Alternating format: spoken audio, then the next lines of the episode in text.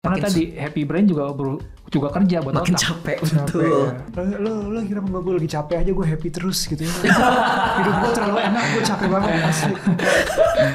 Nah, yang tertipu pun itu sebenarnya pinter, tahu bahwa dia tuh itu resiko, tapi ya emosional itu berperan penting. Betul, yang ketipu aja yang ngomongin dan belajar soal emosi. Gua.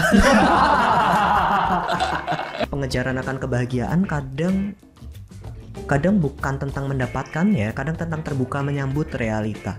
Aku sih percaya kalau itu yang perlu dilatihkan, bukan ingin memastikan masa depan, tapi kita sambut realita yang ada tuh apa. 30 days of lunch. Hai guys, buat kalian para entrepreneur dan para pemilik bisnis, mungkin ada info berguna ini sebelum kita mulai podcast kita. Yes, sekali lagi para entrepreneur dan pemilik brand lokal, entah itu brand fashion, beauty, elektronik, F&B, atau home and living, siapapun yang lagi cari funding dan partner buat growing bisnis kalian, kita punya kabar baik buat kalian semua. Perhatiin ya, lo bisa jodohin brand lo ke Open Labs, sebuah brand agregator terbesar di Asia Tenggara, dan mereka punya dana 1,4 triliun yang siap diinvest ke brand lo. Dan selain funding, Open Labs juga punya tim expert yang siap mensupport bisnis secara penuh, mulai dari digital marketing, logistik, finance, hingga bisnis strategi. Seksi banget kan? Kunjungi Open Labs ID dan daftarin brand lo sekarang. And we're back to the podcast. Halo semua, welcome back to 30 Days of Lunch. Kita jalan-jalan ke Bogor kali ini. Ke Bogor demi ketemu Dr. Jimmy Adrian. Aduh, nyusahin banget ya saya ya. Oh enggak dong, justru kita senang. Kita belum pernah syuting di Bogor ya, Rup ya? Belum pernah. Terakhir kita ke Bandung dong. Dan sekarang kita mau ngobrol di sini karena selama ini mungkin relate dengan podcast yang juga dibikin oleh Ruby. Ya. Atau bisa cerita sedikit mungkin? Iya, waktu itu bikin podcast namanya Money Actually. Jadi sebenarnya bertanya ke diri sendiri, kenapa sih ada orang-orang yang pinter, teredukasi, tahu mesti nabung, tahu mesti invest, tapi masih bisa kena investasi bodoh, masih bisa kalah sama logo sales. Bentar lagi nih 88 bawah 99 atau 10-10 nih, atau cashback, gitu kan. Kayaknya ternyata sepinter-pinternya orang, kembali manusia itu makhluk emosional. Itu mungkin yang kita pengen gali lebih dalam supaya kita makin cerdas emosional. Hari ini kita mau ngomongin tentang uang, tapi hubungannya bukan secara hitungannya, bukan secara ilmu-ilmu depan nih ada investasi apa aja, ada produk apa aja, bukan, tapi hubungannya dengan emosinya, psikologis seseorang. Nah, siapa lagi kalau bukan seorang psikiater ini, psikolog ini yang mantap dah. Kita udah tahu konten-kontennya di sosial medianya ya, bahkan melakonkan obrolan dengan diri sendiri sering sekali ya dok ya. Capek nggak tuh dong obrolan sama diri sendiri? Itu sebenarnya mungkin bagian dari alter ego mungkin ya. Alter ego, aku pengen jadi orang lain, aku dibikin konten gitu. Mungkin dari Dr. Jimmy dulu kali ya. Kalau memperkenalkan diri itu biasanya enaknya gimana dok? Oh iya benar juga ya. Selain ya kayaknya dokter / komedian gitu. Benar juga, mungkin baru ada yang baru kenalan begitu. Mungkin ya. Iya, teman-teman, perkenalkan nama saya Dr. Jimmy, saya seorang psikiater, biasanya kerja di Siloam Bogor. Ya sesekali saya capek sama hidup, jadi saya bikin bercanda aja ya, bikin konten-konten. Niatnya untuk menghibur diri sendiri mungkin sebenarnya itu ya. Tapi banyak banget yang terhibur dan terbantu. Benar. Jadi kita di sini pengen ngobrol nih, apa namanya? Tadi Ruby sedikit cerita kenapa sih orang yang udah pinter tahu sebenarnya, misalnya ini merugikan, ini menguntungkan, bahkan kadang-kadang ada yang tahu bahwa ini bakal potensi ditipunya gitu, ada juga. Itu kenapa sih, pernah dasar pertanyaan pertama mungkin, kenapa sih orang pengen cepet kaya gitu? Ya itu pertanyaan itu pertanyaan yang sangat dalam dan sulit ya. Kenapa orang pengen cepet kaya nggak dok? Pengen sebenarnya. Terjawab sudah nih. Pengen. Tapi secara sosial kan itu ditahan ya. Jadi seakan-akan kita harus sosial, kita harus berbagi, kita harus tidak menunjukkan keserakahan itu. Tapi di dalam batin kita mungkin tetap ada bagian-bagian tadi yang mungkin orang anggap atau persepsi yang anggap sebagai keserakahan begitu. Which is true. Ada bagian-bagian serakah dalam diri kita. Yang kalau itu ditelisik lebih jauh, mungkin keserakahan ini tidak semata-mata serakah, tapi ada emosi lain di belakang serakah. Takut misalnya. Takut kekurangan uang sehingga dia serakah misalnya. Atau sesederhana ini adalah proses alamiah manusia yang berevolusi. Kalau dulu kan nggak, pas kita lagi pas manusia purba, kita kan belum prapurba ya. Pas manusia purba masih hidup, itu kan nggak ada kulkas, nggak ada tempat-tempat penyimpanan, nggak ada bank. Maka semua makanan atau semua hasil tani, hasil tangkap itu disimpan untuk digunakan saat itu, sehingga memiliki lebih banyak itu satu-satunya cara buat survive. Dunia berubah, sayangnya naluri itu masih ada tuh di diri kita tuh. Kita pengen nyimpen biar kerasa aman, walaupun mungkin nggak takut, tapi naluriah saja dan kita nggak sadar bagian tadi serakah. Karena yang takut itu aku juga agak ngerasa sih, maksudnya di saat kalau ditanya kenapa ketakutan, apa ketakutanmu dalam punya anak gitu? Paling yang bikin aku takut adalah anakku nggak bisa makan. Itu yang utamanya. Gimana kalau gue menghadirkan satu manusia lagi, ternyata I cannot feed him or her gitu. Ada ketakutan itu saat itu. Mungkin sebelum punya anak. Itu make sense sih. Survival instinct jadi. Iya, survival instinct. Yang even mungkin uangnya sebenarnya udah ada dan cukup. Tetap mengkhawatirkan rasanya ya. Nggak tahu sih, itu pengalamanku pribadi. Benar. Apalagi hari-hari ini dengar inflasi. Waduh. Sekarang cukup, belum tentu depan cukup. Benar. Pengen kaya itu ada kayaknya tuh pilihannya cuma dua seolah-olah. Pengen kaya cepat atau pengen kaya dengan cara gampang. Kenapa ya itu ya? Karena pengen cepat dan gampang, apalagi pengen dua-duanya gitu. Cepat dan gampang kombinasi yang sangat buruk ya. Itu kayak jalan pintas menuju kena tipu tadi. Wah, profit sekian dalam waktu sekian. Wah itu, oke, itu buat aku. Saya sekarang, nah itu kena. Dijamin tidak rugi gitu. Dijamin tidak rugi itu kan. Oke. Bagaimana mungkin? Iya, tapi kita sebagai manusia, now that we can make jokes about it, tapi kenyataannya, saya sendiri juga pernah yang tertipu atau pernah yang ketipu. Oke. Nah, kita gimana caranya ya dok? Kayak mungkin ada dari perjalanan bertemu dengan pasien, mungkin ada yang pernah cerita, mungkin juga dari ngebaca ini buku banyak banget nih yang bisa enlighten kita. Kalau kita di posisi kayak gitu tuh ada alarm apa sih yang bisa kita kasih gitu. Tadi aku ketawa karena aku juga pernah ketipu. Pas dulu. Kayaknya setiap orang aku juga pernah. Setiap orang ada momennya ya kayaknya. Mungkin kita perlu kenal dulu kali ya kalau manusia tuh nggak sepenuhnya makhluk rasional. Mostly we emotional.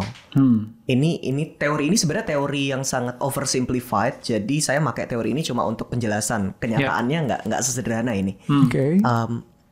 Ada sebuah teori yang mengatakan bahwa otak kita tuh punya 3 layer, layer rasional, layer emosional, dan layer insting.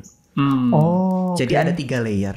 Layer rasional adalah layer yang paling terakhir berkembang itu usia 24, 25 sampai 30 itu baru benar-benar mature, baru benar-benar matang tuh. Pantesan nih.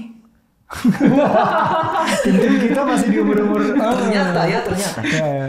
Itu baru kita bisa berpikir lebih rasional.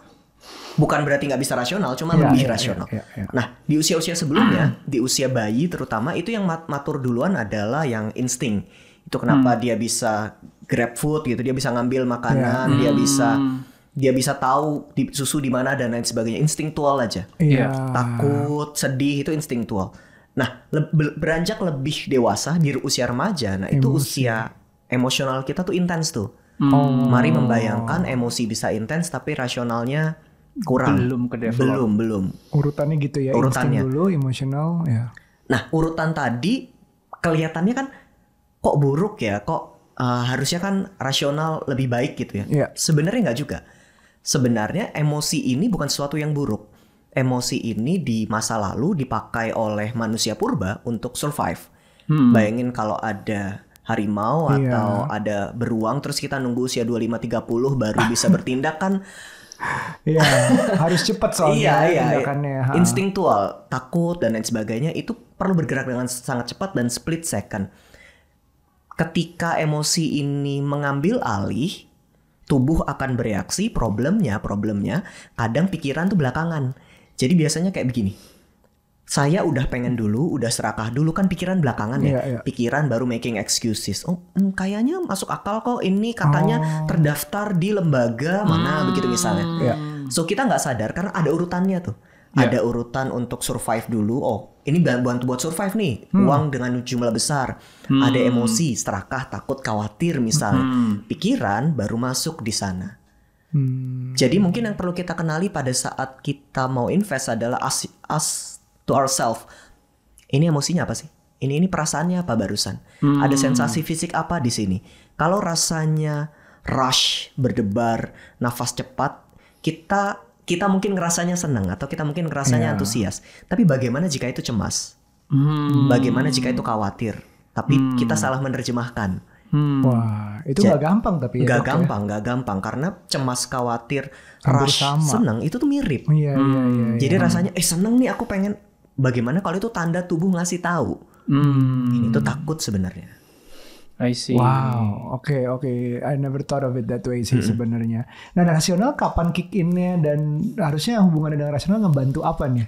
Nah, itu dia. Rasional adalah bagian yang tadi tuh. Kita bisa sadar dulu, kita bisa kenal dulu, ada inhibisi di sana. Kita nahan. Oke, hold on. Santai dulu, kenali emosi dulu. Baru kemudian di dalam kesadaran kan ada pilihan ya. Nah, di dalam pilihan-pilihan itu tuh sebenarnya yang rasional tuh. Begitu kita sadar akan ada beberapa opsi bahwa ini benar, opsi ini penipuan, opsi I don't know kan juga opsi ya. Sebenarnya gue nggak tahu, gue harus konfirmasi. Di dalam rasional tuh sebenarnya akan ada beberapa pilihan. Nah, di dalam pilihan itu ada yang benar tuh. Tampaknya penipu-penipu ini juga bisa jadi udah tahu teori ini sehingga ini harus didapatkan sekarang, kalau enggak besok bagaimana gitu. Betul. Ada kayak gitu-gitu kan ya, selalu rushnya ya, burunya. Ada kalau enggak ada FOMO-nya. Ada FOMO. Teman kita itu dari kapan masuk udah cuan segini masih mau nunggu kapan gitu. Nah, tuh gua kenanya kayak gitu-gitu tuh. Contoh mungkin pernah kejadian juga di telepon malam gitu ya, kayak ibuku dulu waktu zaman aku masih tinggal sama ibuku gitu, telepon malam bilang bahwa Bu, anak ibu di kantor polisi sekarang harus segera bla bla bla. Padahal anak gue lagi di bawah gitu, di kamar malam banget gitu. Anak saya di bawah kok, terus ditaruh teleponnya. Maksudnya berharap ibuku panik, emosinya rush gitu, buru-buru sehingga harus ngelakuin apa aja buat nyelamatin anaknya. Benar-benar. Sehingga uang ya udah tinggal gitu doang aja. Iya ya, jam-jamnya juga khas kan ya, jam-jam orang nggak terlalu sadar. Agak nggak sadar ya. Iya.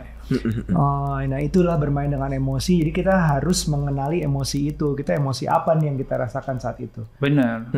Gimana caranya mengetahui emosi itu, Dok? Ya itu pertanyaannya. Gimana caranya? Tadi berjeda dulu ya kuncinya ya.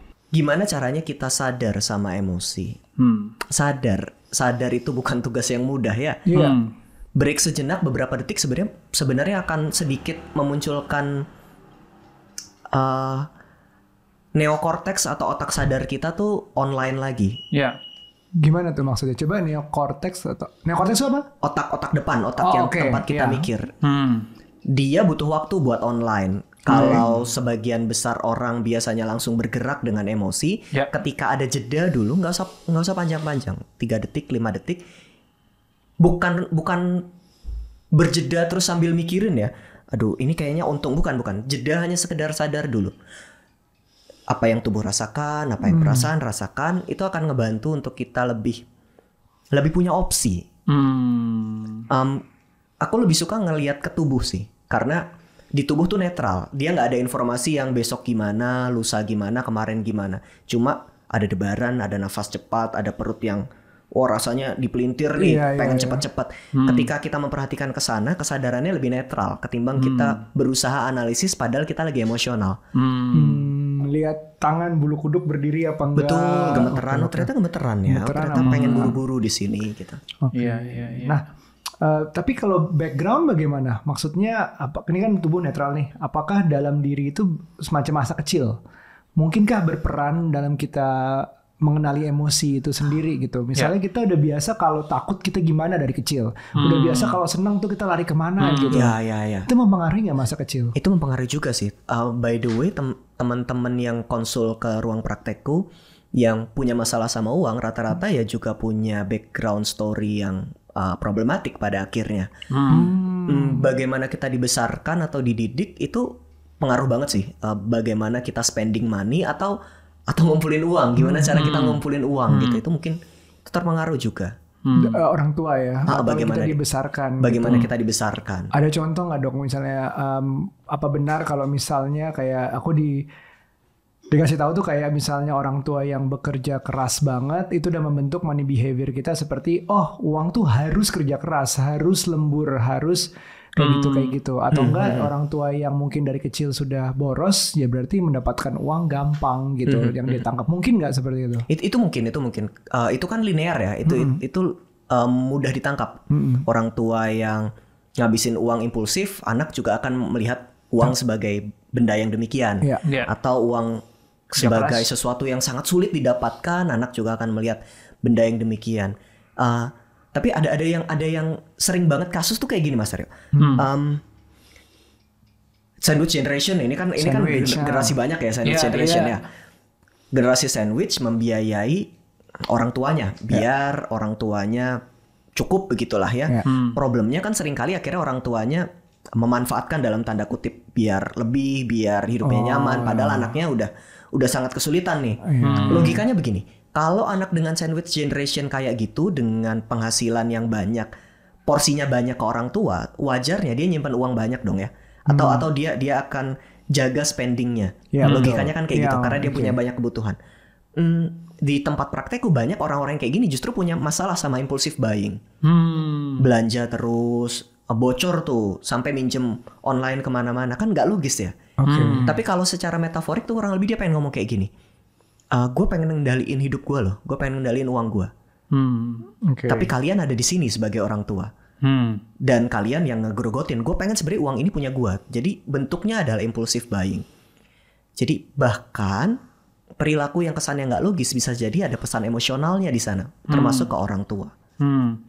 Jadi itu kayak semacam cara dia rebellious atau memberontak gitu ya? Betul, kayak memberontak atau cara buat dapetin kontrol lagi. Uang kan bicara soal kontrol ya pada akhirnya ya. Ya. Jadi dengan dia melakukan impulsive buying, dia mau bilang, duit gue yang di lu tuh harusnya buat gue ini, gitu. Problemnya itu jadi kemana-mana tuh, pay letter, harusnya bisa investasi misalnya begitu kan ya? Iya, jadinya kepake buat yang lain, buat lifestyle. Jadi memang sekompleks itu ya. Oh. Jadi gimana kita menyelesaikan masa kecil yang sudah, masa kecil kan ada alam-alam unconscious yang sulit diselesaikan ini gitu. Nggak cukup dengan kayak tambah uang lebih banyak mungkin, atau betul. Cari kerjaan tambahan aja, atau enggak apalah gitu. Cari masalahnya bukan di uang ya, tapi kayak di diri sendiri gitu loh. Betul, even dia dapat uang lebih banyak ya impulsive buying juga sama aja, karena ada behaviornya kan di sana, ada emotionnya. Caranya? Aduh, kompleks lagi nih caranya. Ya? Ngeselin. Harus one by one. Tapi kalau mau selain one by one, tapi kalau mau kita mau ngelihat gambaran globalnya, patternnya, sadar tetap mata uang utamanya sih. Sadar. Gue sadar, ini gue belanja sebenarnya buat punya kontrol. Yang mana sebenarnya ini cara gue buat belanja sebenarnya menandakan gue kehilangan kontrol kan gitu ya. Gue pengen ngontrol hidup gue dengan spending, ngasih tahu ke orang ini kontrol hidup gue. Tapi cara yang gue pilih sebenarnya menunjukkan kalau gue kehilangan kontrol. So we need to make something else yang bisa bikin gue punya kontrol di sini. Bikin boundaries, ngasih tanda ke orang. I'm not comfortable. Ini budget kalian, tapi punya gue segini gitu. Itu kan juga sebenarnya bagian dari kontrol ya. Tapi sadar dulu. Sandwich generation gak ada habisnya. Itu bahasan yang mau ngomong boundaries, tapi dok kakek nenek saya, adik saya, iya juga susah juga kan ya. Saya nggak punya anak, tapi ternyata ada adik, ada sepupu, ada apa ya. Panjang juga masih. Tapi ribet. Coba gue kasih contoh boundaries ya, karena geser sedikit mungkin tadi. Sandwich generation ke orang tua, ini mungkin masih sama. Urusannya adalah minjemin duit atau ngasih duit, tapi ini mungkin ke teman, sahabat gitu yang konteksnya adalah mau minjem. Ini kan agak mirip ya. Nah, mungkin bisa di-apply boundariesnya nanti. Jadi banyak orang yang bilang gini gitu, siapa yang namanya? Oh ini yang di Shark Tank. Mr. Wonderful, dia bilang gini, kalau ada orang termasuk anggota keluarga datang ke gue untuk meminjem duit, gue akan langsung set boundaries dengan bilang, oke, gue gak kasih lu duitnya, tapi syaratnya gini, lu gak boleh pernah minta lagi duit dari gue. This is the first and the last time, dan gue akan anggap ini duit yang hilang. Lu bahkan nggak usah balikin. Jadi syaratnya dua, lu nggak usah balikin dan lu nggak pernah minta lagi. Kalau lu setuju, ambil. Kalau nggak setuju, mendingan jangan. Is that part of the boundaries? Ya, ya itu bagian dari boundaries. Tapi sebenarnya itu yang gue lakuin sih. Gue nggak pernah minjemin, nggak pernah mau minjemin maksudnya. Yeah. Jadi cara yang gue lakuin adalah, misal minta 1 juta gitu, gue akan less. Iya, mencari less atau ya tergantung budget yang ada di bulan itu berapa. Gue punya segini, tapi gue nggak anggap ini utang. Lu boleh ambil. Itu pun boundaries. Atau kalau kita nggak punya, say no juga sebenarnya adalah boundaries. Itu juga boundaries, tapi oke juga tuh tadi ya. Keras, ada rulesnya. Ada rules. Tapi pertanyaannya, dokter masih temenan nggak sama temennya? Itu mungkin kalau gue nggak punya temen ya. Udah nggak usah dibalikin, udah. Gue udah anggap duit hilang. Udah abisnya kita gak usah temenan ya.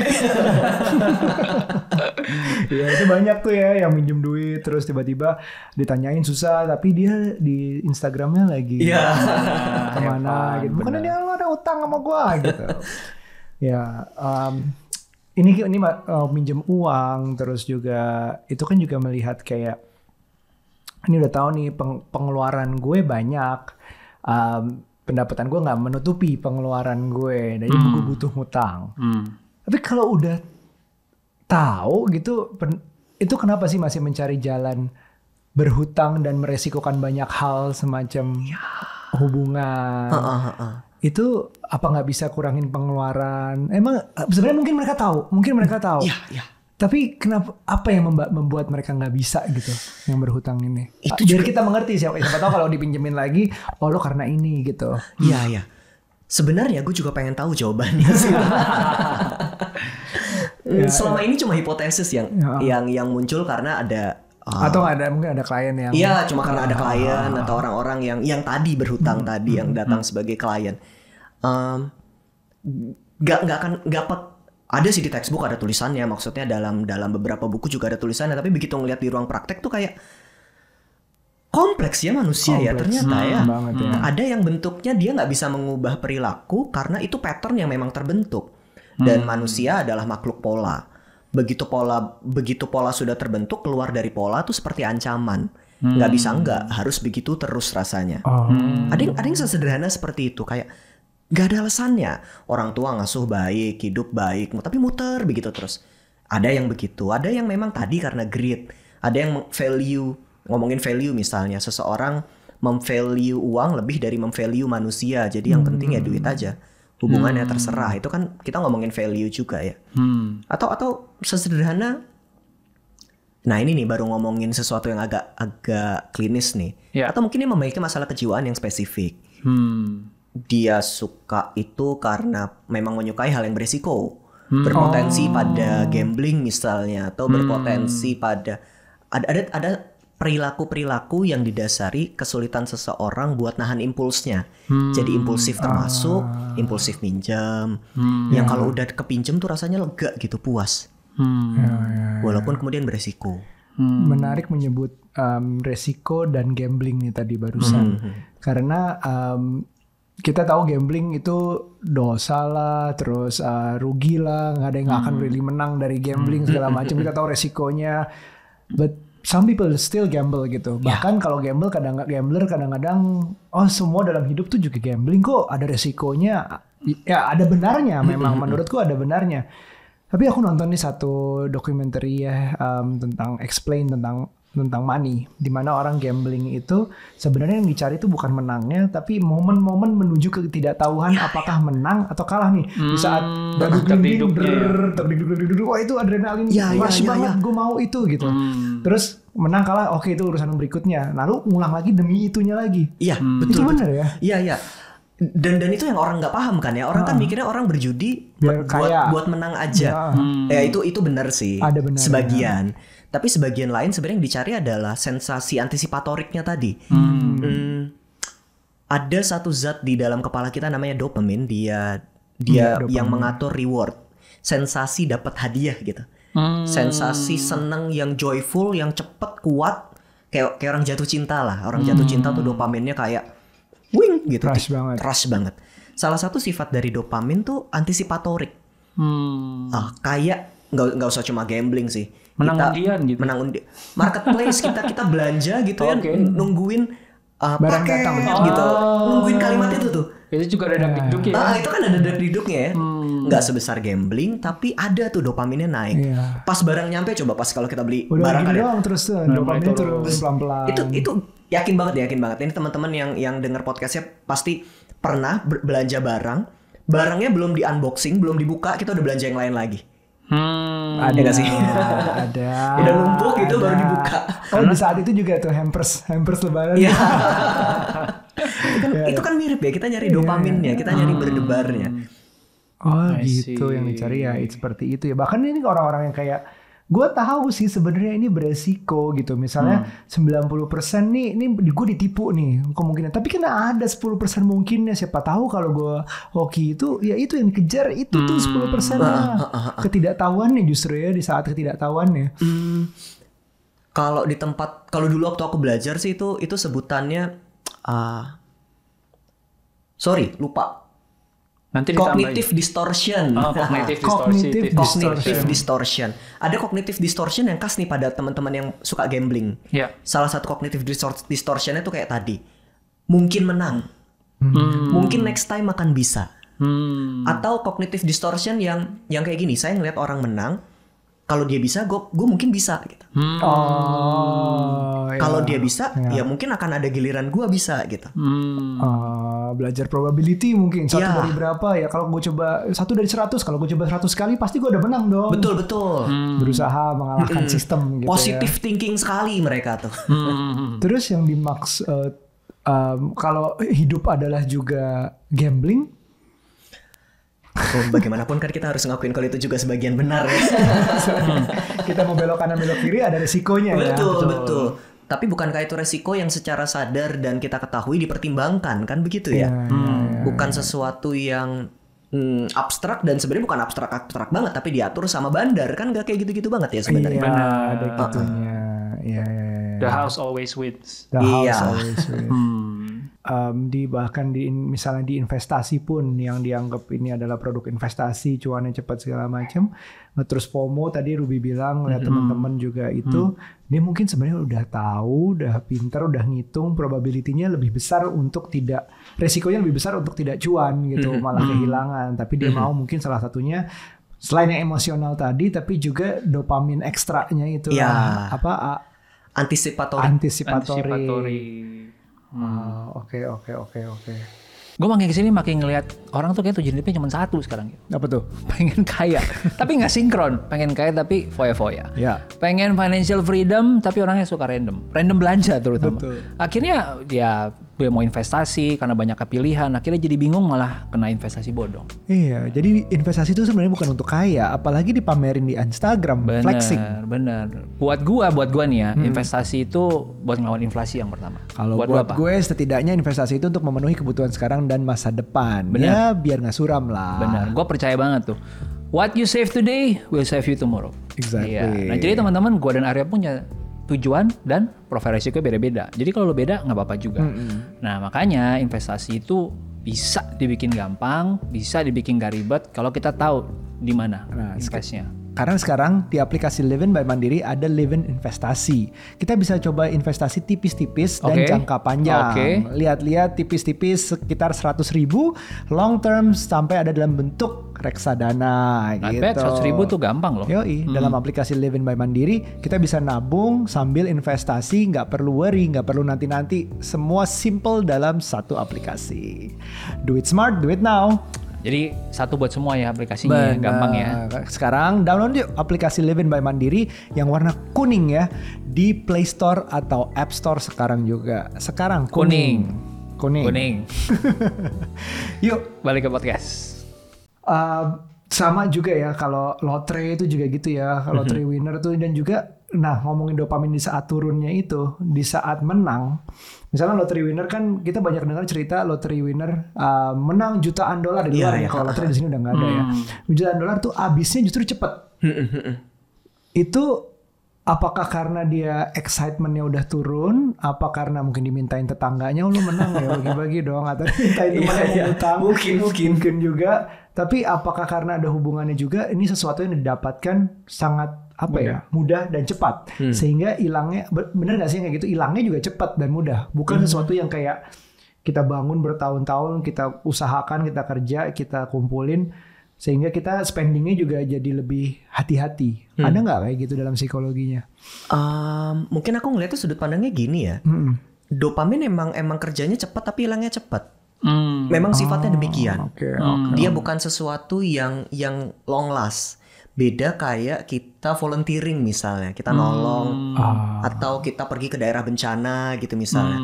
Atau sederhana gini deh, ngasih sesuatu ke misalnya anak-anak di jalan yang nggak makan, terus kita kasih makanan gitu. Itu panjang loh. Itu bisa days atau weeks bahkan. Tapi sama-sama dopamin. Oh enggak, kalau itu zatnya lain lagi. Zatnya lain lagi. Okay. Serotonin lebih banyak keluar di sana. Serotonin itu lembut, soft, tapi lebih panjang.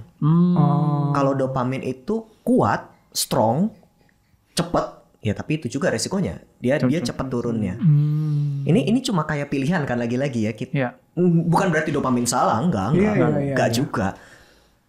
Tapi kalau cuma itu, kita beresiko masuk ke dalam perilaku yang naik turun, fluktuatif. Plus ada nih di buku salah satu di sini, cuma lupa bukunya. Pokoknya soal happiness juga. Happy Brain. Dan mana sih bukunya? Nah itu pokoknya di Happy Brain. Di buku itu salah satu konsep yang menarik adalah happy itu buat otak tuh kerjaan. Itu work. Yang namanya kerjaan ya harus istirahat dong. Jadi kalau otak kerja terus-menerus capek, nggak bisa, dia harus beristirahat. Istirahatnya kapan? Ketika joy-nya turun, ketika happy-nya turun. So dia mau nggak mau, suka nggak suka, dia pasti akan turun. Plus dia dopamin, makanya dia turunnya cepat. Tapi penelitian soal pemenang lotre, soal kebahagiaan juga seru loh. Gimana tuh? Ada penelitian yang mencoba membandingkan pemenang lotre sama orang yang tetraplegik, lumpuh tapi keempat pergelangan tangan kaki akibat kecelakaan. Mereka diukur tingkat kebahagiaannya nih. Tingkat kebahagiaan di tahun pertama pemenang lotre dibandingkan dengan yang itu tadi, yang lumpuh. Di awal banget jelas pemenang lotre segini, yang lumpuh di sini, itu kan jelas ya. Tapi dari tahun ke tahun mereka tuh kayak ketemu di baseline akhirnya. Di tahun ketiga sama persis. Tingkat kebahagiaannya sama persis. Itu jadi hasilnya tidak mengimplikasikan kita lumpuh atau lebih baik kecelakaan, nggak gitu juga. Tapi hasilnya mengimplikasikan sebenarnya kalaupun kita mengalami masa-masa terburuk, kita nggak selemah itu kok. Kita bakal naik lagi, resilient, kita akan naik lagi. Dan sesenang apapun kita akan netral. Perasaan ya kayak gitu aja, datang pergi, hilang berganti, datang lagi gitu. Dan gak ada yang salah dengan itu. Problemnya kadang kita bukan kecanduan uangnya, kita kecanduan rasa senengnya. Nyari terus senengnya. Padahal ya netral tuh baik kok. Netral tuh baik. Jadi kita gak mesti selalu di posisi high terus ya. Di tengah-tengah pun udah oke gitu ya. Tengah-tengah oke. Makin banyak di high kayaknya makin, karena makin tadi happy brain juga kerja buat makin otak. Makin capek. Betul. I see. Interesting. Lo kira gue lagi capek aja, gue happy terus gitu ya. Hidup gue terlalu enak, gue capek banget asli. Jadi dijadiin reels, dipotong doang, di situ doang. Kesombongan yang hakiki tapi gue capek banget asli, kenapa happy terus? Aduh, ya kayaknya gitu ya. Nah ini ada menarik mungkin kalau misalnya kita, tadi kan aku coba ngobrol tentang lotre yang naiknya, dapatnya gampang, hilangnya cepet. Kita juga orang yang naik kelas, misalnya naik gaji, promosi, menang lotre salah satunya juga bisa jadi, atau dia startupnya di funding, zaman sekarang kita mungkin kali ya, NFT-nya dibeli gitu, itu naik langsung, mungkin spendingnya juga naik, lifestyle-nya, langsung belanja naik lah, beli mobil, beli apa segala macam, Tapi di saat turun itu rasanya orang kok aku lebih mengerikan rasanya. Menurunkan gaya hidup tuh jauh lebih susah. Misalnya harus pandemi kemarin contohnya, banyak mungkin yang ngerasa, salah satunya aku, bisnisnya stuck, atau mungkin ada yang kehilangan pekerjaan juga ya di sini, atau macam-macam, itu susah banget tuh.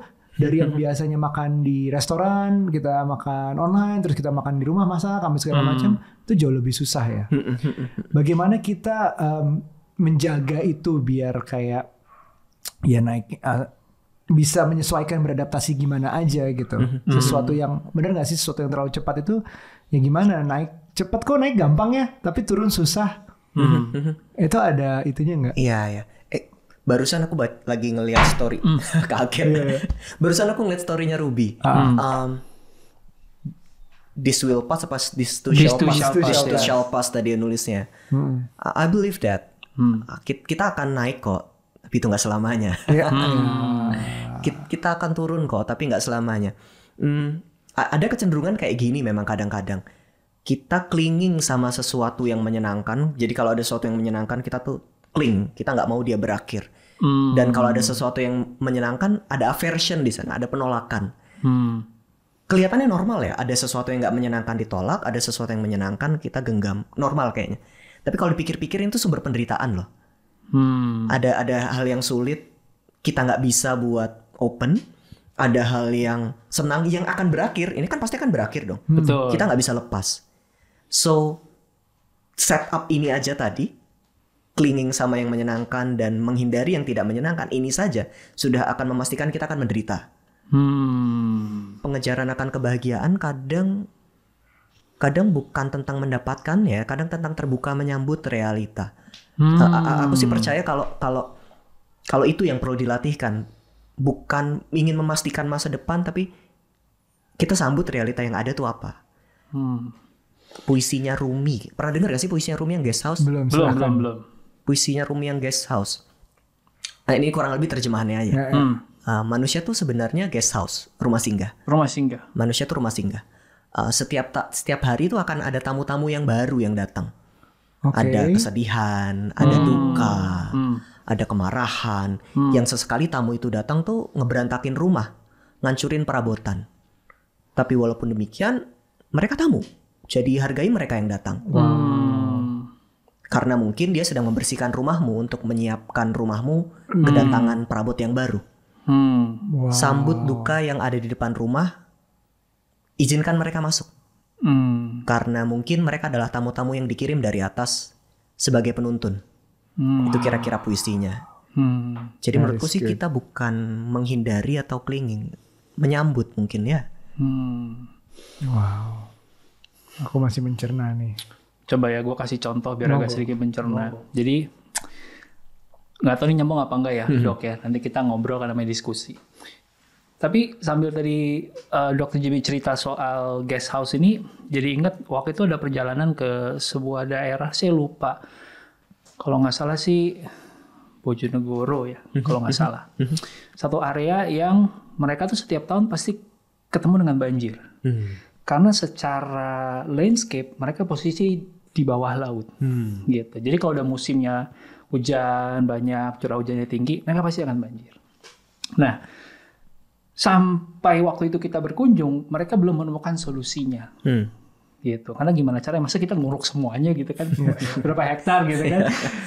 Atau mereka bikin dam kayak di Belanda gitu kan? Tapi kan butuh budget besar. Jadinya solusinya adalah kayak tadi. Mereka membuat spanduk, kalau udah musim hujan, spanduknya tulisannya adalah, selamat datang banjir. Wow, menerima terang-terangan realita. Wow. Tapi dengan cara kayak gitu, mereka jadi bersiap. Mereka jadi tahu bahwa, ya emang ini udah bagian dari cycle-nya kita, bahwa kita harus melewati banjir, daripada kita ngeluh, ya udah siap-siap aja mesti ngapain. Gitu. Daripada kita komplain, criticize, kita contribute. Exactly. Cakep juga. Apakah seperti itu, Dok, kira-kira? Iya, tadi sih saya kan bukan ngomong. Guest house. Si guest house itu kan ngomongin soal emosinya ya, tapi ini kan ngomongin action nyatanya ya. Mungkin teman-teman juga bisa lebih relate karena itu lebih kelihatan jelas apa yang perlu kita lakukan. Mungkin bikin spanduk, mungkin berdoanya diganti God surprise me gitu kira-kira. Apapun yang datang silahkan gitu. Apapun yang datang tapi mampukan gue aja lewatinnya gitu ya. Kalau udah terima musibah misalnya banjir tadi ini bagus ya kayaknya nggak terima nggak menerima dengan nyata realita itu tanpa beban tanpa trauma gitu. Beberapa dari ya Ruby tadi bilang pernah ketipu, kita semua pernah tertipu juga, tapi ya beruntung mungkin kita sekarang bukan berarti kita nggak mau investasi lagi, bukan berarti kita takut sama duit sekarang gitu, atau takut sama orang gitu, semua orang, oh ini pasti lo penipu, pasti nggak juga, belum tentu gitu. Tapi memang itu suatu pengalaman buruk, kita terima, kita selesaikan saat itu. Nah, tapi masih ada orang yang kena tipu jadi trauma sama, bisa jadi sama produk investasi tertentu atau bahkan seluruh investasi atau sama orangnya mungkin. Gimana sih recovernya dari trauma terhadap suatu kejadian buruk, terutama mungkin yang sekarang banyak investasi bodong misalnya. Only trauma speaks in extreme. Kira-kira ada quotes kayak gitu di sebuah textbook yang saya nggak tahu ada di sebelah mana di sini. Cuma trauma yang ngomongnya tuh ekstrim. Semua atau tidak sama sekali, ya atau nggak sama sekali. Kayaknya tuh cuma ada dua polar begitu. Kita perlu kenal kadang kalau proses berpikir kita sebenarnya nggak sepenuhnya rasional. Itu kan tadi yang pertama ya. Itu di drive sama emosi. Yang kalau rasanya udah cuma dua polar, dua kutub, kita perlu curiga ini jangan-jangan proses trauma nih. This is not the whole story. Karena nggak mungkin cuma hitam atau putih, cuma satu atau dua tuh nggak mungkin. Pasti ada yang di tengah-tengahnya. Betul. Nah, ketika kita mengenali bahwa oh ini ada yang di tengah-tengah dan kita nggak bisa catch itu, maka mungkin kita butuh nanya sama orang yang lebih netral dan open sama itu. Oh ya mungkin ini proses trauma, makanya gue mandangnya cuma dua aja nih. Bicara dengan orang mungkin bisa ngebuka perspektif tadi. Karena pada kondisi trauma kadang kalau kita mau sadar sendiri susah tuh, terutama ngomongin soal duit kayak tadi.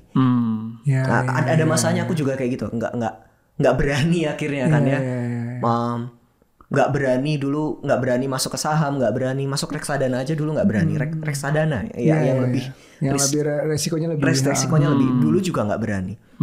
Tapi dengan kemudian menyadari ini kayaknya proses berpikirnya bermasalah, bicara dengan orang lain, bicara dengan orang taunya ditipu juga gitu, ternyata ditipu makin jadi dua kali. Tapi ya memang di saat itu mungkin kita juga belajar banyak produk investasi sebenarnya, dari yang resikonya paling tinggi sampai paling rendah, terus masalah liquidity segala macam. Aku ini pakai bankku yang udah tahunan juga, pakai Bank Mandiri.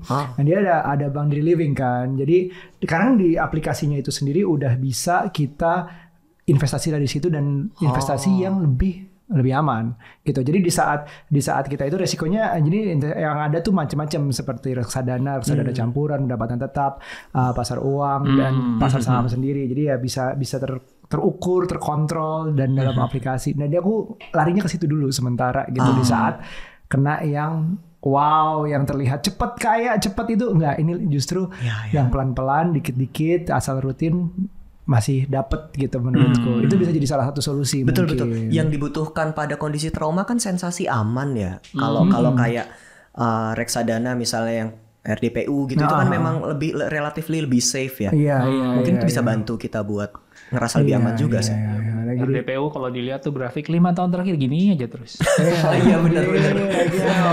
So tapi steady, tapi nggak pernah ada gejolak yang terlalu gitu ya. Jadi memberikan rasa aman gitu. Betul. Sedangkan kalau salah satu token yang kita lihat, itu deg-degan habis kelihatannya kayaknya. Salah banyak itu sih. Lagi banyak sekarang yang begini. Benar. Jadi kayak bulan lunar gitu.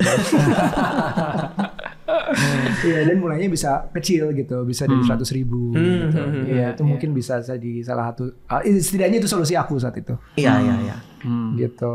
Gue mungkin pengen speaking about tadi trauma gitu kan, satu buku yang gue suka banget tuh Happy Money. Ya, right? Ken Honda. Dan ya menurut gue buku itu perlu diulik lebih dalam lagi secara psikologis, karena menurut gue dia nggak punya badan keilmuan di situ, tapi pengalamannya bagus. Cuman satu konsep yang menarik adalah bahwa ternyata manusia itu bisa dipetakan, gitu ya.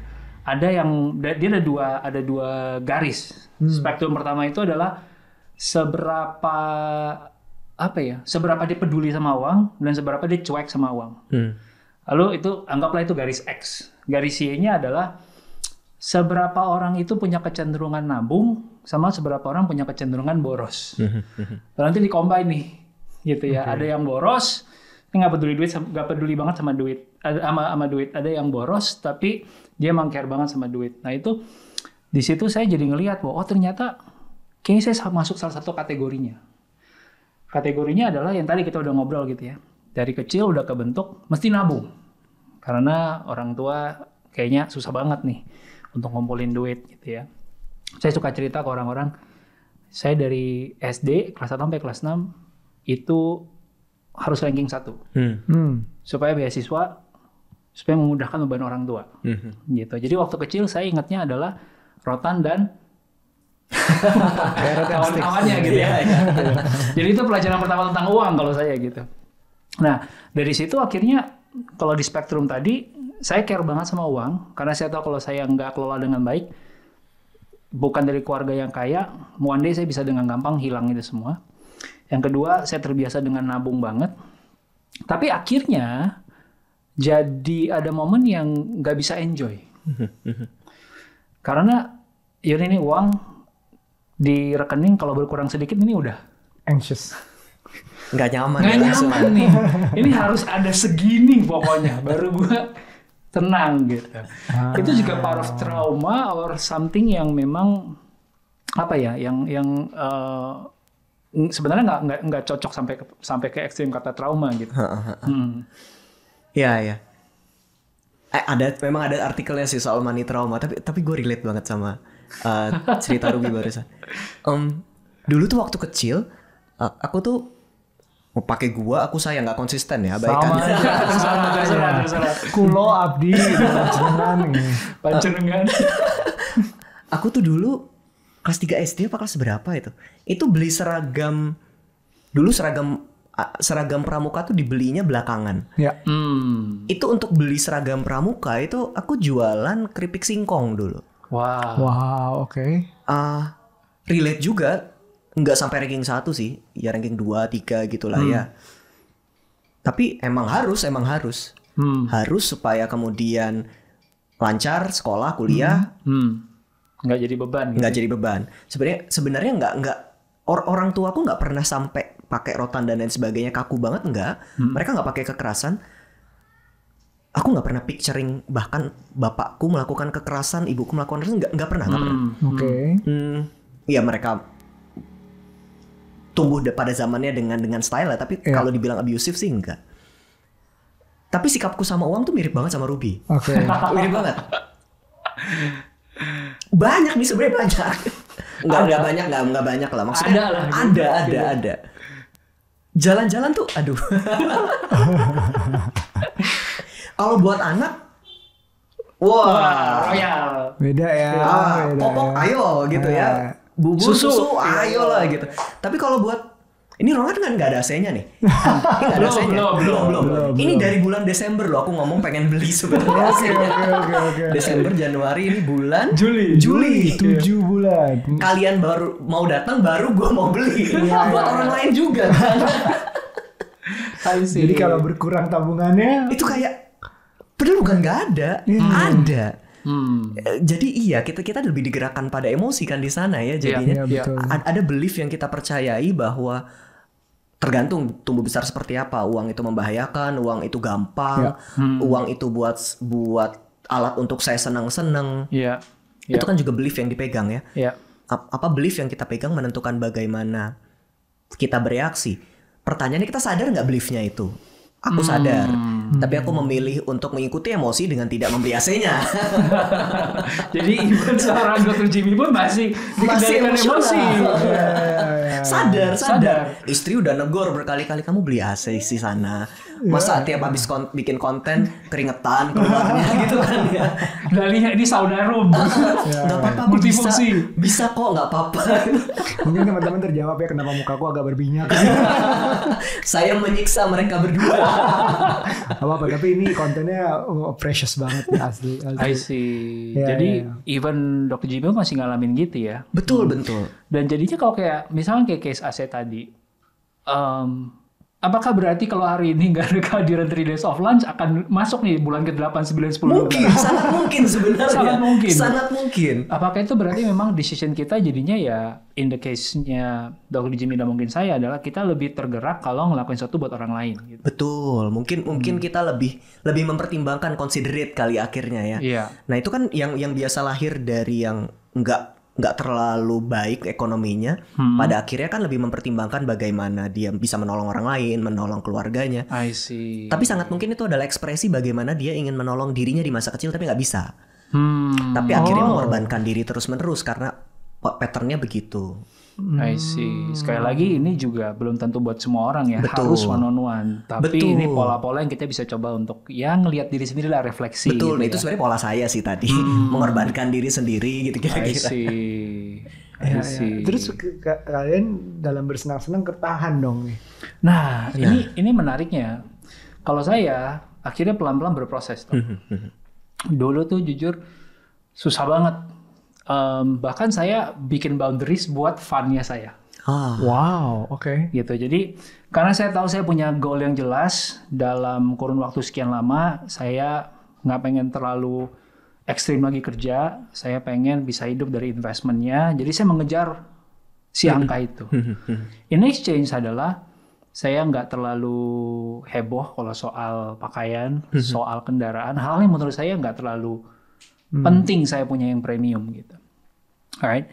Jadi joy-nya saya tuh saya batasi dengan sesimpel nonton film, makan popcorn. Jadi justru saya menghindari untuk membiasakan diri tadi. Yeah. Kan tadi kita udah belajar ya. Kita tuh naik kelas gampang banget. Yeah. Betul. Termasuk dalam enjoyment gitu. Ya kan? Kayak misalnya kemarin terbang. Tiba-tiba saya di bump up ke premium ekonomi, suruh balik ekonomi jadi nggak mau tuh. Padahal cuma beres berapa baris kan? Iya. Ya kan? Nah jadi saya membatasi diri jadinya untuk oke, sebelum lu nyampe titik ini, kalau lu udah keburu naikin lifestyle, lu akan susah mundurnya lagi. Bagus banget nih, kontrol dirinya bagus banget. Yeah. Karena airline tuh emang sengaja naruh bisnis tuh di depan, biar yang premium tuh lewat dulu semuanya rasain. Lihat tuh, lihat enak banget tuh. Kapan bisnis di sini? Kapan sekalinya lu duduk? Waduh. Jebakan tuh. Jebakan. Nggak mau balik lagi. Iya. Tapi memang ada pola-polanya. Sekarang jadinya punya satu pos atau rekening lah ya, yang memang dipakai buat have fun gitu. Jadi kayak misalnya terakhir ngetrip sama istri gitu ya, setelah 2 tahun ngejalan-jalan, nemenin dia kerja. Yaudah nih, ini dibajetin segini, malah dibuat rulesnya adalah ini pulang nggak boleh bersisa. You have to make the most of it, karena memang ini buat have fun. Ya walaupun angkanya nggak fantastis, cuman ya udah nih waktunya have fun gitu. Seru tuh. Bikin tabungan sendiri. Kalau bikin tabungannya ada, tapi selalu sampai bersisa. Nah itu rules yang bisa gue pinjam itu tadi. Harus gue habisin. Harus dihabisin. Karena ini buat have fun. Gitu. Benar. Ya. Ada. Jadi ekstrimnya kadang-kadang karena harus menuruti rule saya sendiri, dan sisa koin-koin gitu ya. Terus kalau di airport Singapura, saya suka mampir ke ini yang jual dendeng. Yang jual dendeng kan bisa beli per gram. Iya. Saya keluarin semua koin saya. Nih ada berapa nih? Ini bisa jadi berapa gram? Luar biasa. Habis, gak mau pulang sama sekali koinnya. Jadilah itu dendeng yang full happiness. Iya. Ada yang cerita misalnya ada yang menganggap ekstrimnya mungkin uang itu malah jadi sumber masalah gitu. Kalau gue terima banyak tuh kayaknya kenapa gini. Kalau di Ken Honda tadi kan di awal chapter dia ngomong tentang happy money sama unhappy money ya. Betul. Lu terima uang tapi kok malah risih, malah keganggu, malah gak enak nih. Ini do I deserve this? Atau ini uangnya siapa nih? Jangan-jangan hasil korupsi. Jangan-jangan ini colongan. Jangan-jangan ini bukan buat gue. Jadi nggak merasa deserve. Merasa terima uang itu adalah sesuatu yang money is the root of all evil gitu. Cerita-cerita orang tua mungkin atau kayak gimana gitu. Nah ini bisa ada yang kebawa tuh sampai diberlakukan saat berkeluarga juga gitu. Misalnya istri dan anak-anaknya juga jadi kena gitu. Jangan banyak-banyak uang, jangan terima uang dari sini dan gitu-gitu. Nah, itu juga bentuk trauma juga kah? Atau memang kalau menurutku sih uang harusnya emotionless ya. Uang itu adalah tools. Tergantung kitanya gimana. Kalau kitanya naruh rasa happy, rasa sedih segala macam, ya mungkin akan bisa jadi money itu sumber masalah gitu. Di saat kita behaviornya, emosinya berat terhadap uang, ya kita langsung spend, kita langsung apa, bisa jadi gitu. Tapi gimana sih how to treat money as it is? Ya, di saat kita bebannya tadi emosi ada, beban masa kecil ada. Nah, itu gimana sih cara menganggap uang itu ya netral harusnya? Suka banget tuh dari Mas Aryo. Apa itu? Ya, uang itu netral sebenarnya, dia cuma lembaran yang ada gambarnya sama ada angkanya, gak lebih. Tapi memang cara kerja otak manusia sayangnya nggak netral. Manusianya itu tuh nggak netral. Iya. Kecuali bagus kali, bagus netral gitu. Iya benar. Tua banget. Iya. Udah masih main band sih makin. Nggak tahu. Cara otak kita bekerja itu emosi dulu, baru pikiran biasanya hadir belakangan. Iya, rasional tadi ya. Emosi dulu, baru pikiran hadir belakangan. Jadi suka nggak suka, mau nggak mau, keputusan finansial kita akan sadar atau nggak sadar sih, bukan suka atau nggak mau, sadar atau nggak sadar, keputusan finansial kita dipengaruhi oleh perasaan yang sedang berada di sana tuh. Padahal perasaan kita bukan cuma tentang apa yang ada saat itu, tapi apa yang ada di belakangnya. Termasuk kalau di belakangnya ada rasa takut, money is the root cause of evil. Ada fear di sana mungkin, atau ada rejection di sana mungkin, atau ada aversion di sana mungkin, sehingga kita justru mendorong dia pergi. Yang mungkin uangnya tetap bisa kekumpul, tapi emosinya akan membuat keputusan-keputusan di tengah-tengah pengumpulan uang atau pengeluaran uang menjadi bermasalah. Jadi lebih banyak, misalnya pernah ada kasus kayak begini juga. Uangnya banyak, tapi yang masuk ke keluarga tuh jauh lebih sedikit. Uangnya banyak ke panti asuhan gitu misalnya. Orang-orang yang nggak punya, anak asuh. Alasannya money is the root cause of evil. Atau dia merasa bersalah gitu ya kali ya. Iya, dia merasa bersalah, jadi anak sama istri tuh dijaga. Tapi kan anak istrinya bete dong ya. Iya. Harusnya nggak perlu sebegitunya. Ada kasus-kasus begini ada. Problemnya untuk dia sadar sampai this is fear, atau this is anger gitu misalnya, towards sama siapa, towards myself, towards my parents, sehingga gue ngedorong ini pergi. Ketika itu nggak disadari, akhirnya tidak ada pilihan, seakan pikiran saya benar. Kita nggak menyadari emosi di belakang pikiran tadi. Again, ini emosinya apa? Ini perasaannya apa? Di dalam kesadaran ada pilihan, di dalam pilihan ada kebebasan. Di cerita yang aku kenal itu adalah kenapa money root of all evil, karena orang tuanya willing to do anything for money, sehingga buat dia orang tuanya nggak present. Nah, dianggapnya ini gara-gara uang nih mungkin ya, nih aku, ini asumsiku nih, mungkin gara-gara uang nih orang tuaku nggak pernah ada di rumah, kerja terus gitu. Akibatnya itu unconscious masuk terus ke dianya, sampai gede ke bawah. Betul. Dan bisa jadi tuh yang muncul anger. Saya marah kepada orang tua saya. Dan pembalasannya sayangnya adalah dia mengeluarkan uangnya dan tidak hadir bersama keluarganya. Seringkali usaha kita menyelesaikan trauma justru adalah siklus trauma selanjutnya. Mengulang hal yang sama. Iya, betul. I see. Ruby tadi cerita tentang rencananya untuk hidup dari gainnya, dari investmentnya. Berarti itu yang namanya financial freedom. Berarti gue lebih nyebutnya financial independence sih. Financial independent. Nah, karena itu bisa. Kalau freedom kayaknya nggak ada yang benar-benar free deh. Ada evilnya juga ternyata. Ya, financial independent tadi. Jadi gue suka banget tadi udah dibicarakan tentang punya akun yang buat fund sendiri. Mungkin itu bisa diisi dengan gain atau interest atau dari investment yang udah ada. Nah, salah satunya mungkin kita bisa coba pakai investment yang kita dapat di Mandiri Living gitu. Jadi sekian persen dari investasi kita masuk ke akun fund tadi, terus kita liburan, habisin. Gitu. Harus habis tapi ini ya. Gak ngerasa bersalah ya, karena itu dari cuan dari investment. Benar juga ya. Bukan kayak duit terima entah dari mana atau hasil kerja sendiri yang ini gue udah capek, gue udah utang sama si ini gitu-gitu. Enggak ya, ini investment kita nggak ngapa-ngapain loh gitu.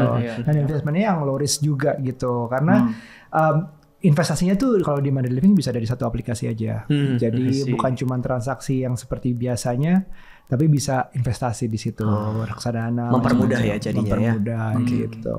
Enak kan, gue sih sukanya kalau investasi itu bisa dilihat sekarang dalam satu aplikasi. Iya, lebih gampang ya jadinya ngelihatnya. Jadi sekarang lihat aplikasi yang tadinya fear jadi ngelihatnya fun. Boleh. Bahkan kan tabungannya dibikin di Mandiri juga nih, tabungan fun gue udah sekian nih, boleh berangkat kita gitu. Lebih lihat dari sisi emotion tuh menarik ya, kita udah ngebahas tadi ada fear, ada ngebahas duit tuh bisa fun juga, ada ngebahas anger gitu. Kalau dilihat kecil atau dipandang rendah orang tuh apa ya emotionnya ya? Apa? Shame, dipermalukan. Disgust, dipermalukan. Saya punya pengalaman kayak gitu yang bikin saya juga kayaknya treatment ke uang juga sedikit beda. Jadi pengalamannya gimana tuh? Waduh, gimana menyampaikan ini tanpa nyebut nama orang, tanpa memberikan kode. Tapi kurang lebih gini. Ada di sebuah posisi yang dimana intinya dipandang rendah sama seseorang secara financial. Dan itu membuat saya di beberapa momen dalam hidup ngerasa, gue pengen nunjukin bahwa gue adalah orang yang lebih berbesar hati daripada Anda, gitu. Dan itu muncul mungkin yang paling kelihatan di wedding gue sih.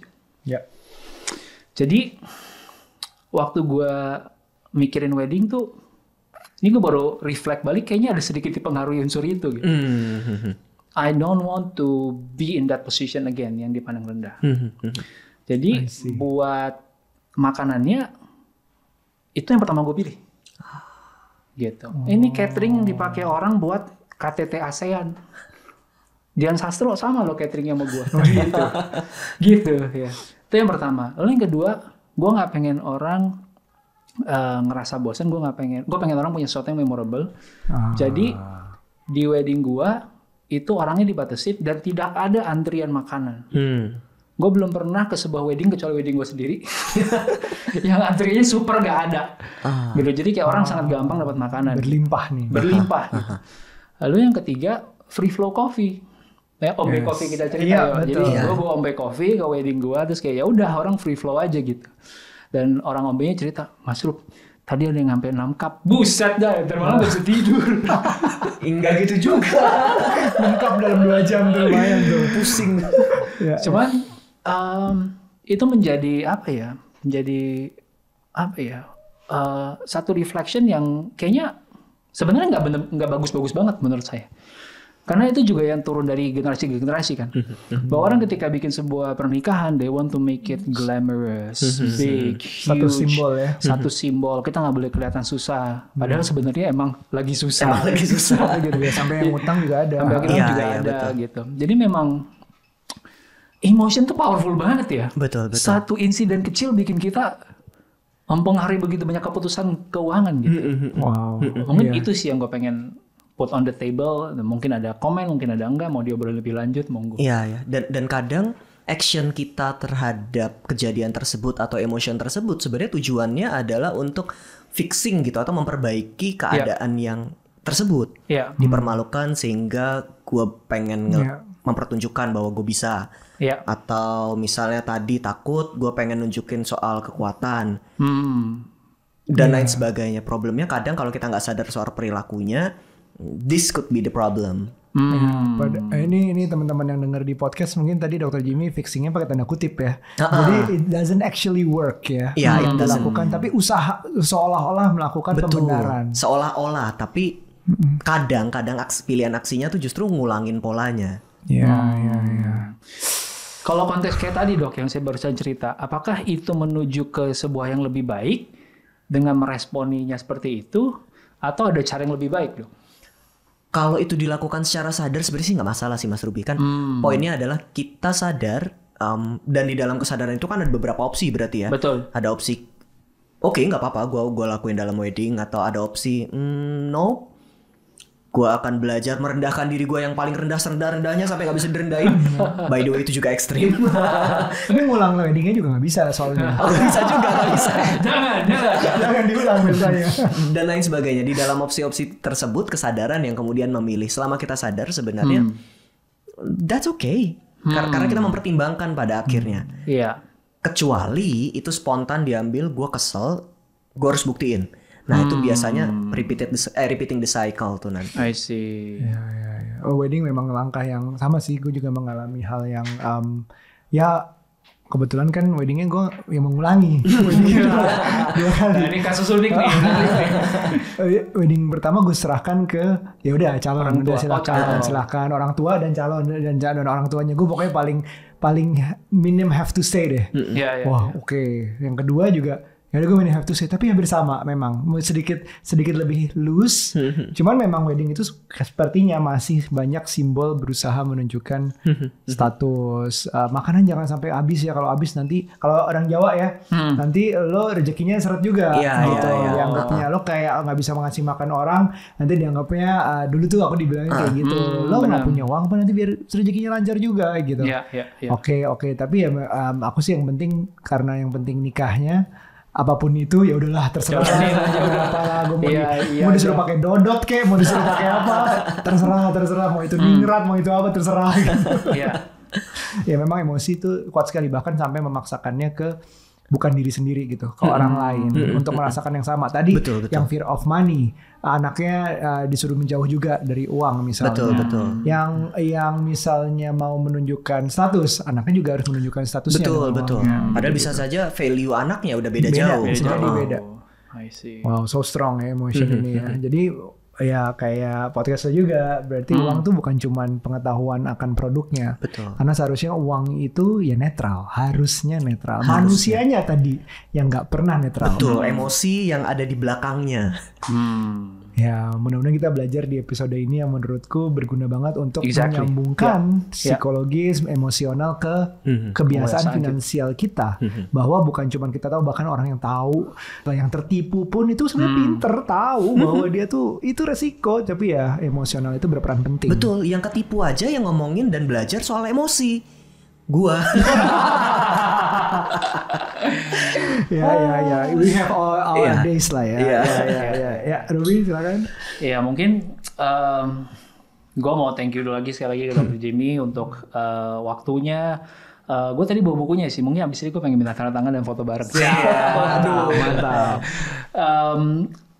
Speaking of book gitu ya. Mungkin untuk tutupan, kira-kira selain tadi Happy Money gitu yang kita juga semua udah baca dan suka, mungkin Psychology of Money ya, juga udah bisa. Semua baca kayaknya. Kalau pendengar 3 Days of Lunch pasti baca sih. Tadi sempat ngomong tentang buku yang namanya Happy Brain. Happy Brain. Ya. Dean Burnett. Iya, tapi mungkin dari Dr. JP ada satu bacaan yang kira-kira teman-teman yang dengerin ini bisa baca lebih lanjut, atau mungkin website atau mungkin artikel yang bisa bantu mereka untuk memahami si emosi ini dulu deh, karena kayaknya rootnya di si emosi nih. Iya.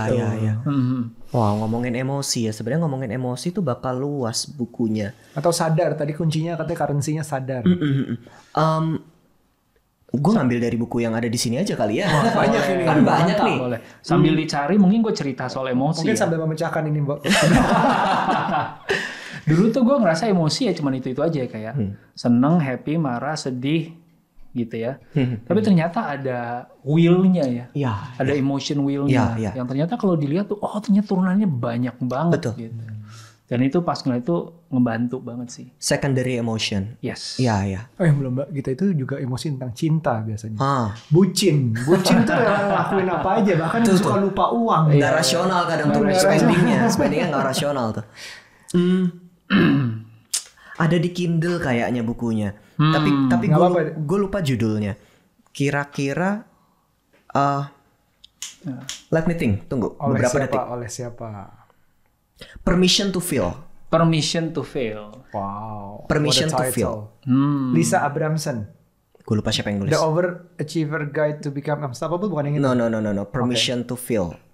To Fail, F-E-A-L. To Fail. Sorry, itu Fail. Ya. Ini Unlocking the Power of Emotion. Ya. Mark Brackett. Nah, ya itu Mark Brackett. Permission to Feel. Dia mau ngomongin bahwa perasaan itu sebenarnya nggak buruk-buruk banget kalau kita tahu fungsinya. Kalau kita tahu apa perannya di belakangnya, dia ngapain sebenarnya, dia tuh nggak buruk-buruk banget. Dia cuma penanda adanya sesuatu. Kadang dia penanda adanya sesuatu sekarang problemnya, kadang dia penanda adanya sesuatu dulu. Kalau itu dulu kan nggak relevan lagi sekarang. Nah, begitu kita kenal nama-namanya, kita kenal fungsinya, akan lebih gampang. Permission to Feel bisa ngebantu. Terus buku yang lain yang menurut gua ngebantu tuh si Happiness by Design. Paul Dolan. Iya. Yeah. Happiness by Design ini dia punya hipotesis menarik sebenarnya. Kalau kita nanya happiness ke 10 orang mungkin ada 10 jawaban gitu kali ya. Apa definisinya gitu. Iya. Tapi buat premisnya Paul Dolan sebenarnya sesederhana, ada pleasure sama ada purpose. That's what makes we happy gitu ya. Ngomongin money mungkin kita ngomongin pleasure, tapi ngomongin purpose-nya gimana? Atau jangan-jangan buat yang fearful kayak gua, ngomongin purpose doang, nggak ngomongin pleasure. I see. Yeah. Makes sense. Pleasure and purpose. Jadi teman-teman nanti bisa dicari bukunya ya untuk mulai lebih lanjut. Arya mungkin menambahin. Aku nambahin dikit on Permission to Feel tadi. Itu kenapa di parenting sekarang beda dengan parenting dulu. Dulu tuh kan suka diajarin jangan nangis dong. Udah gede musuh atau enggak laki-laki jangan nangis, jangan sedih. Udah cukup jangan sedih. Tapi sekarang kita lebih diajarkannya lebih ke kamu kenapa, ada apa yang kamu rasakan, mau cerita nggak? Jadi biar dia bilang dulu emosinya tuh apa. Betul. Biar dia cerita dulu. Itu kayaknya it's something small mungkin, tapi emang orang dari yang dulu tuh suka diatur untuk merasa. Sekarang tuh lebih dibuka, ditanya rasanya apa. Betul. Ya, karena kalau kita tutup kita nggak sadar, nah itu masalahnya tuh. Nah, iya. Tutup tidak sadar. Mungkin gara-gara itu kita sampai sekarang pun kalau lagi di situasi kena tipu kita juga nggak tahu nih emosinya apa nih. Iya benar. Karena udah terbiasa dipendem aja tuh, ditutup dalam kaleng, dikunci rapat-rapat gitu, nggak boleh dikeluarin. Jangan nangis ya nak, apa ya kamu nangis? Ayo yang berani gitu. Padahal sedih banget duitnya hilang ditipu. Iya. Tapi nggak boleh nangis. Aduh, pedih.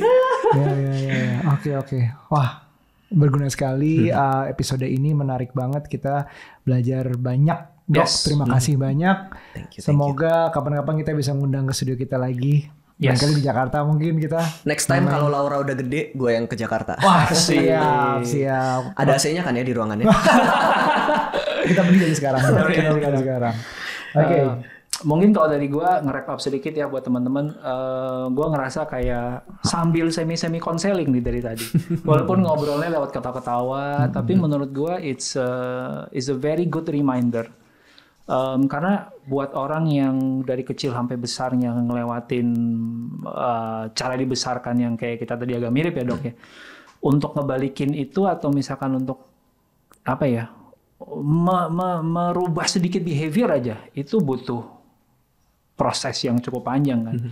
Jadi hari ini saya diingatkan untuk ngelihat lagi emosi-emosi yang mungkin lama didiamkan, ya, having that permission to feel, dan mungkin bisa resolve itu nanti. Mungkin abis ini perlu booking.